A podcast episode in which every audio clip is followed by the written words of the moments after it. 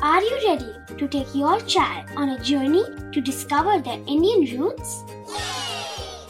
Introducing Chimes, the ultimate audio platform for young minds aged 3 to 15. At Chimes, we believe in the power of storytelling to connect children to their cultural heritage. From captivating folk tales to colorful festivals to mesmerizing history, Chimes brings the rich stories of Indian traditions to life. So connect your child to their Indian roots with us. Download the app today and start the journey. Search Chimes Kids Audio Stories and Podcasts app on Apple or Google Play Store.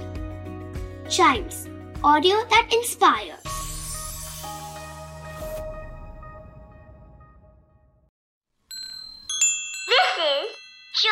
Radio, original podcast. Attacked by the fighting trees. The next morning, Dorothy kissed the pretty green girl goodbye, and they all shook hands with the soldier with the green whiskers who had walked with them as far as the gate.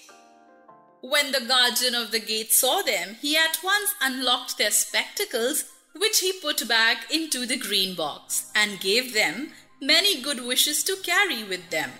You are now our ruler, he said to the scarecrow. So, you must come back to us as soon as possible. I certainly shall if I am able, the scarecrow replied. As Dorothy bade the good natured guardian a last farewell, he then opened the gate of the outer wall and they walked forth and started upon their journey. The sun shone brightly as our friends turned their faces toward the land of the south. Dorothy was once more filled with the hope of getting home. City life does not agree with me at all, remarked the lion as they walked along at a brisk pace. I have lost much flesh since I lived there, and now I'm anxious for a chance to show other beasts how courageous I've grown. They now turned and took a last look at the Emerald City.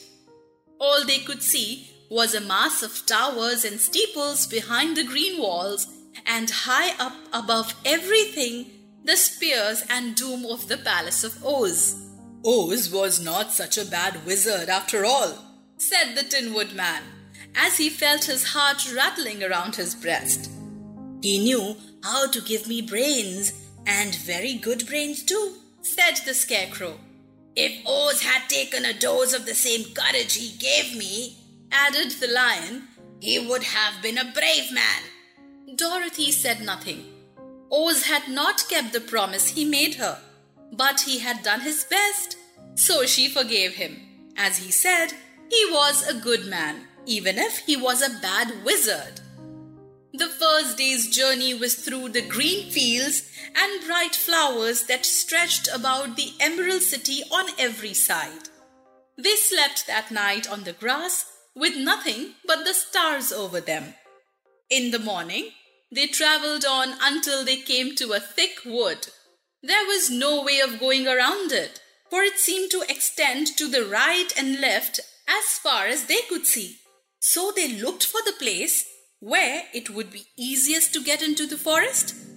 The scarecrow, who was the lead, finally discovered a big tree with such wide spreading branches that there was room for the party to pass underneath it. So he walked forward to the tree. But just as he came under the first branches, they went down and twined around him. And the next minute he was raised from the ground and flung headlong along with his fellow travelers. This did not hurt the scarecrow, but it surprised him. Here is another space between the trees, called the lion. Let me try it first, said the scarecrow, for it doesn't hurt me to get thrown about. He walked up to another tree as he spoke, but its branches immediately seized him and tossed him back again. This is strange, exclaimed Dorothy. What shall we do? The trees seem to have made up their minds to fight us and stop our journey, remarked the lion. I believe I will try it myself, said the woodman, and shouldering his axe, he marched up to the first tree that had handled the scarecrow so roughly.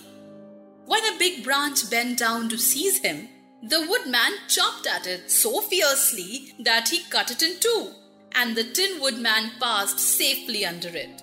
Come on, he shouted to the others. Be quick! They all ran forward and passed under the tree without injury, except Toto, who was caught by a small branch and shaken until he howled.